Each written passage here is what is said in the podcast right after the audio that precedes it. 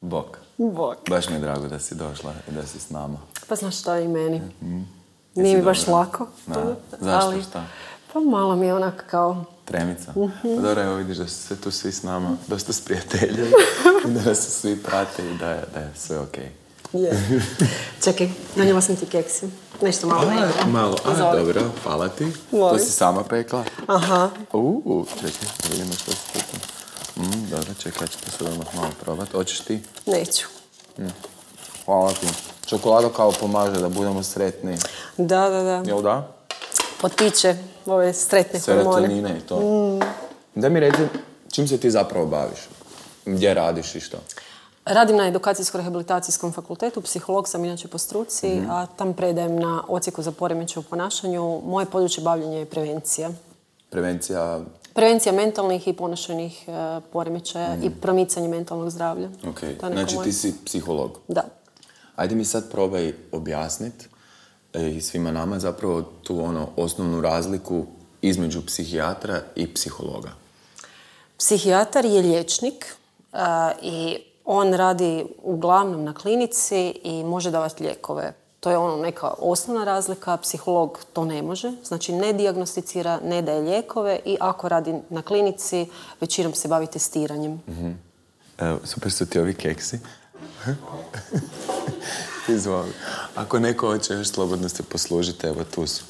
Em, daj ti meni reci, odnosno imam jedan primjer za, za ispričat, pa da onda zapravo oko toga i otvorimo razgovor. Može. Em, prije par mjeseci sam se vraćao sa terapije kod svoje psihijatrice. E, znači na, na Vrapću, u bolnici Vrapće, postoji cijeli jedan odjel koji se bavi psihoterapijom. I tamo idem sad, evo već tri godine. I izlazim van i srećem svoju prijateljicu, kolegicu i kao ono, razveselim se, kako si, di si, šta ima. I shvatim da je njoj Bed, a? totalno neugodno da je bed. Mislim, nije ona ništa rekla, ali sam skužio da je ona kao, ono, nije baš drago da se srećemo na, na mjestu na kojem se srećemo. I pomislim si onak, čekaj, pa ono, ja sad upravo izlazim sa, sa svoje terapije, kao zašto bi ti bilo neugodno. Zašto misliš da nas je... jednaki ste u tome. Da, pa da, mislim, evo, ako ništa drugo, u tome smo zajedno. Zašto misliš da nas je toliko strah pričati o osjećajima? Pa i mi stručnjaci baš imamo frku s tim terminom mentalno zdravlje. Ja bi rado možda da danas nađemo možda neki bolji, jer ljudi često kad počneš ono pričati o mentalnom zdravlju pomisle, ono kažu ti nisam ja lud ili samo mi je sve u redu, zdrav sam. A, Pomisle na mentalnu bolest. Znači nešto je tu tradicionalno u našem društvu krivo, valjda nismo dovoljno pričali o tome. Ovo je baš dobra prilika da sad nekak to progovorimo. Ma i generalno, vjerojatno ima puno stigme u društvu uopće pričati o tome kako si, što se s tobom događa, što prolaziš. Ali zar nije to ono, fakat čudno, mislim, nešto što je toliko onak e, tvoje i, i zapravo nešto što te čini čovjekom i ovakvim kakav jesi, da zapravo čak niti najbližoj okolini možda ne podijeliš. Nekad je moj dojam da klijenti a, kad dođu k nama, da možda neki od njih tek s nama imaju nekakav osjećaj potpunog prihvaćanja.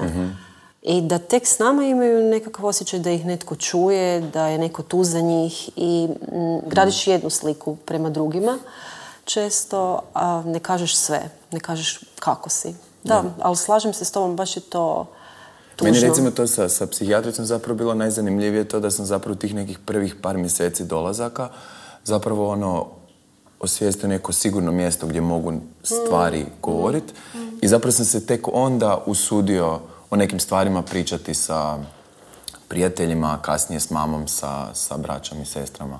Da. Meni se čini, recimo, gledam apropo cijele te ono, nametnute ideje sreće i svega, društvene mreže i zapravo ono, e, konkretno ajmo Instagram, e, isto to plac što sam pričao bio i sve skupa.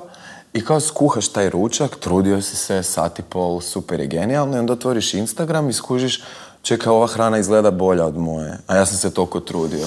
Uvijek mi se čini da, je- da su ljudi na boljim plažama, na bo- boljim izlascima, boljim ono, društvenim odnosima i da zapravo na neki čudan način pokušavamo graditi sebe kroz druge. Kako se otrgnu tom dojmu?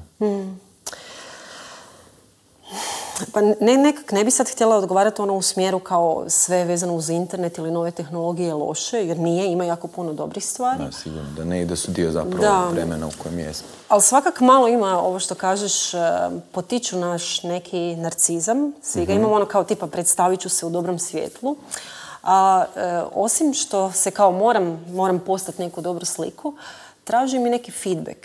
Ono, mhm. Tražim prihvaćanje, tražim da mi neko to lajka ili da šera. Već ima taj neki pritisak i često se uhvatim, ako sam puno na Facebooku, da nešto se događa sa mnom i malo kao da bježim od sebe. Mhm, da ti zapravo služi kao neka vrsta štita i obrane.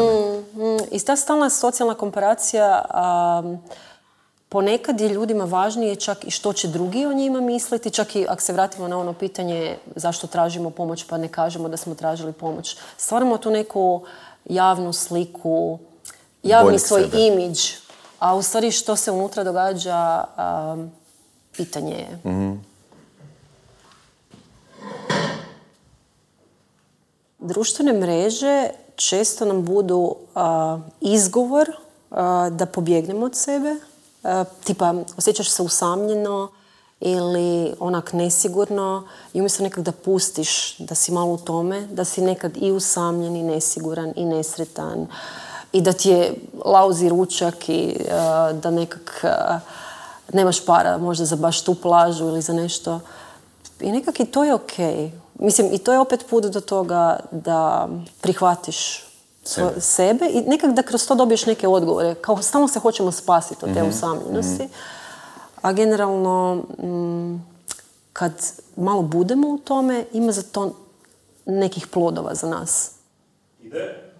E, baš sam jučer čitala da u biti biti usamljen, otprilike Dobro duže od mjesec dana do tri mjeseca ti je ko da dnevno popušiš 15 cigareta. Znači isti rizik za srčane bolesti otprilike kao i pušenje. Dobro. Uh, I pokazalo se razne neke studije, skandinavci su nešto radili, da fakat mortalitet uh, i bolesti srčane sa... su vezane sa usamljenošću. mm Ali to me baš šokiralo. Znači nekak da ono, to kako nam je srce ima veze s time. Sa da li smo usamljeni, da li smo tužni, da li to dijelimo s nekim? Pa da, nekako baš... uopće istrgnut se iz toga je na koji način uopće, gdje, otkud krenut, kako? Prema Mislim, u redu je, da, u redu je mm. bit mm. usamljen, ali sve dok to ne postane neka navika zapravo. Jer ovo što govoriš o tome da nekoliko mjeseci mm.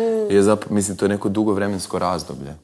Ne, da to nekako uh, znači da si se skroz distancirao i odvojio od svih. mm A nekak je onda put do toga da probaš barem s nekim pričat. mm Barem s jednom osobom podijeliti. Probat nekak smanjiti taj osjećaj. Kad primijetimo da je možda neko usamljen ili nešto, mislim da je to važno reći, razgovarati, pitati, um, reći što smo primijetili, i dati tu neku mogućnost da će neko negirati, da neće biti zainteresiran, da neće htjeti razgovarati o tome, bez nekog pritiska, bez osuđivanja.